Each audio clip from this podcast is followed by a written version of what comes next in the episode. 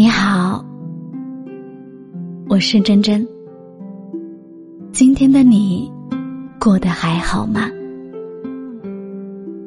夜深了，如果你也睡不着的话，那么就在这里听完失眠人的故事再睡吧。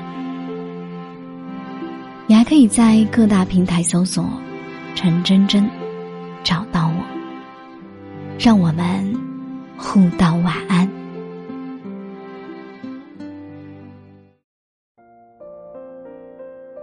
生，惜我者，我惜之。知乎上有一个话题问：人和人之间最舒服的关系是怎么样的？点赞最高的回答说：“我赠你三月春光，你与我四月桃花，我来你往，互相珍视，彼此成就。”世间真情能长存，莫不因此。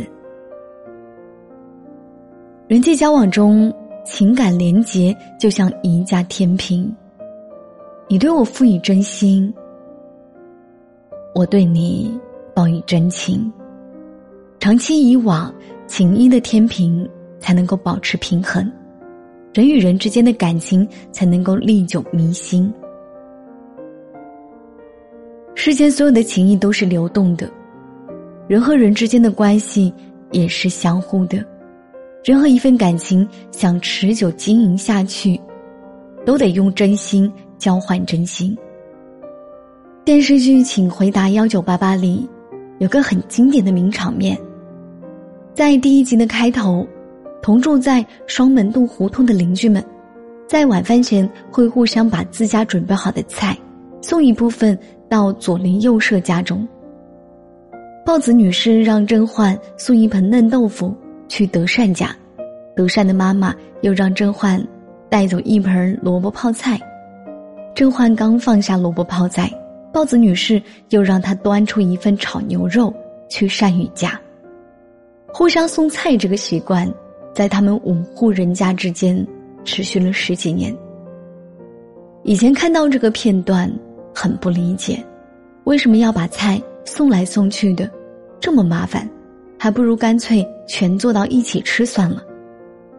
但有看到网友说，他们送的不是菜，是邻里间的情分。确实，在什么都讲究平等、双向奔赴的时代，你付出多少就会收获多少，没有谁会无缘无故对一个人好，也没有谁有义务必须去对谁好。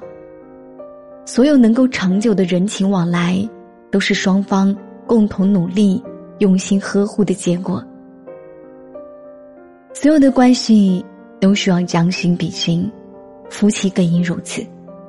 最好的婚姻状态，用一句话形容，大概就是：“你若执手不离，我便生死相依。”傅首尔曾经讲过他和先生老刘的恋爱故事。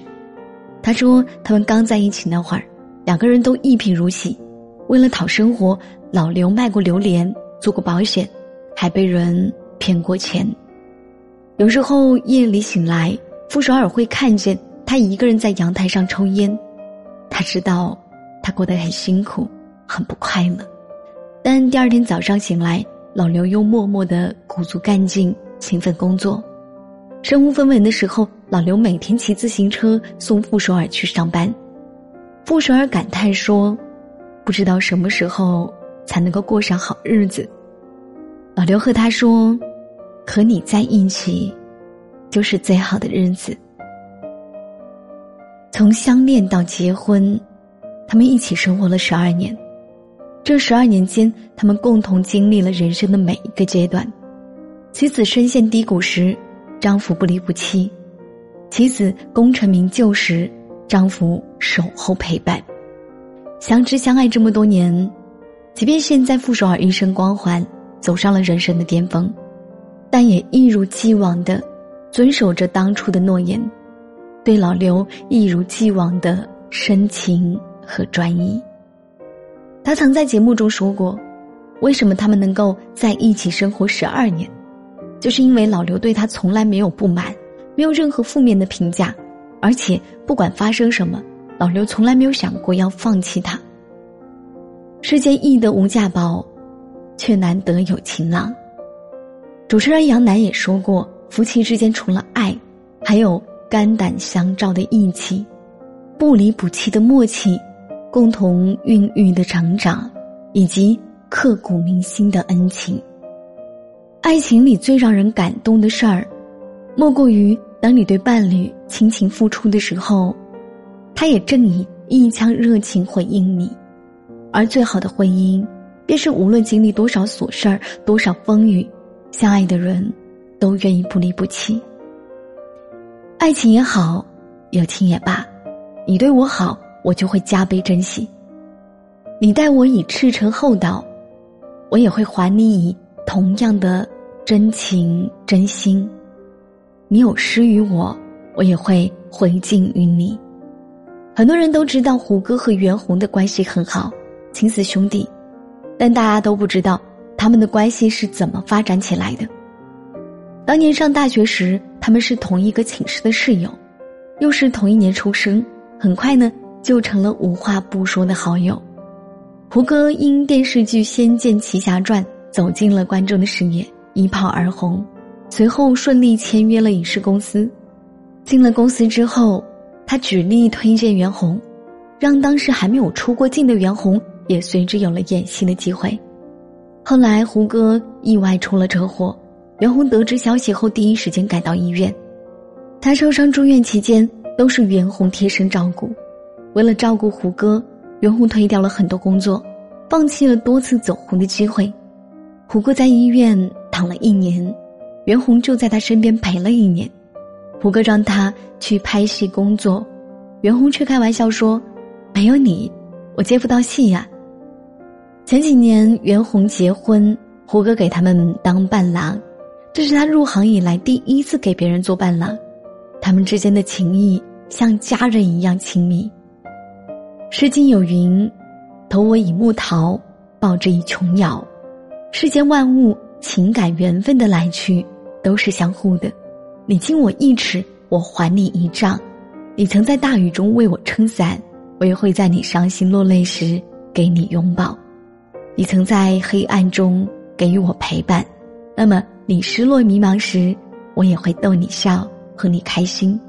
就像这句话说的：“人和人的关系就像银行储蓄，你若真心以待，就是补充收入；你若虚伪算计，就是增加开支。